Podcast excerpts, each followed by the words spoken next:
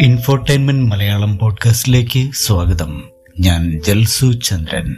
Indian പൗരന്മാർക്ക് ഏറ്റവും പ്രധാനപ്പെട്ട രേഖകളിൽ ഒന്നാണ് ആധാർ കാർഡ്. പൗരന്റെ ബയോമെട്രിക് ഡെമോഗ്രാഫിക് വിവരങ്ങൾ ആധാർ കാർഡിൽ രേഖപ്പെടുത്തിയിട്ടുണ്ട്.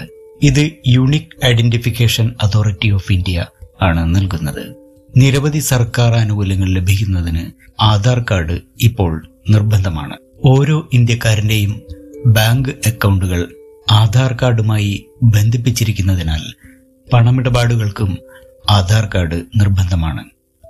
ഓൺലൈൻ തട്ടിപ്പുകൾ വർദ്ധിച്ചു വരുന്ന ഈ കാലത്ത് ആധാറിന്റെ ദുരുപയോഗം നടക്കാനുള്ള സാധ്യതയും കൂടുതലാണ്. പണമിടപാടുകൾക്കായി നമ്മുടെ ആധാർ കാർഡ് എത്ര തവണ ഉപയോഗിച്ചുവെന്ന് നമുക്ക് എളുപ്പത്തിൽ കണ്ടെത്താനാകും. യു ഡി ഐ എയുടെ ഔദ്യോഗിക വെബ്സൈറ്റിൽ ഈ ഡാറ്റ ലഭ്യമാണ്. ഇനി ഡാറ്റ നമുക്ക് എങ്ങനെ ലഭിക്കും എന്ന് നോക്കാം. യു ഐ ഡി എയുടെ ഔദ്യോഗിക വെബ്സൈറ്റായ U I D I dot G O V dot I N സന്ദർശിക്കുക.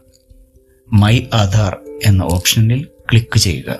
തുറന്നു വരുന്ന പുതിയ പേജിൽ ആധാർ ഓതന്റിക്കേഷൻ ഹിസ്റ്ററി ക്ലിക്ക് ചെയ്യുക. നിങ്ങളുടെ ആധാർ നമ്പറും ക്യാപ്ച ഇമേജും പൂരിപ്പിക്കുക. ഇപ്പോൾ നിങ്ങളുടെ രജിസ്റ്റർ ചെയ്ത മൊബൈൽ നമ്പറിലേക്ക് ഒരു ഒ ടി പി അയക്കുന്നതാണ്. ഈ ഒ ടി പി എന്റർ ചെയ്തു കഴിഞ്ഞാൽ ഓതന്റിക്കേഷൻ ടൈപ്പ് ഡാറ്റ റേഞ്ച് എന്നീ രണ്ട് ഓപ്ഷനുകളുള്ള പുതിയ വിൻഡോ തുറന്നു കിട്ടും.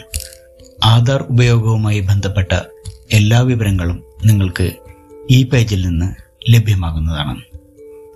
നിങ്ങൾ കേട്ടുകൊണ്ടിരുന്നത് ഇൻഫോർടൈൻമെന്റ് മലയാളം പോഡ്കാസ്റ്റിംഗ് ഞാൻ ജൽസു ചന്ദ്രൻ. നന്ദി നമസ്കാരം.